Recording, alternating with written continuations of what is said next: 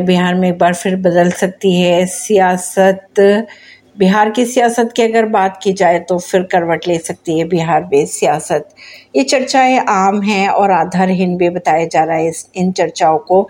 राजनीति में संकेतों का अपना महत्व होता है और इससे जुड़े संकेत तो मिलते नज़र आ रहे हैं। बिहार के मुख्यमंत्री नीतीश कुमार ने भारतीय जनता पार्टी के नेतृत्व वाले राष्ट्रीय जनतांत्रिक गठबंधन के खिलाफ अलग अलग मिजाज वाली पार्टियों को एक मंच पर लाने की कोशिश की। कोलकाता से चेन्नई और लखनऊ से दिल्ली तक एक करने के बाद अब वे अपनी कोशिश में सफल भी दिखाई दे रहे हैं।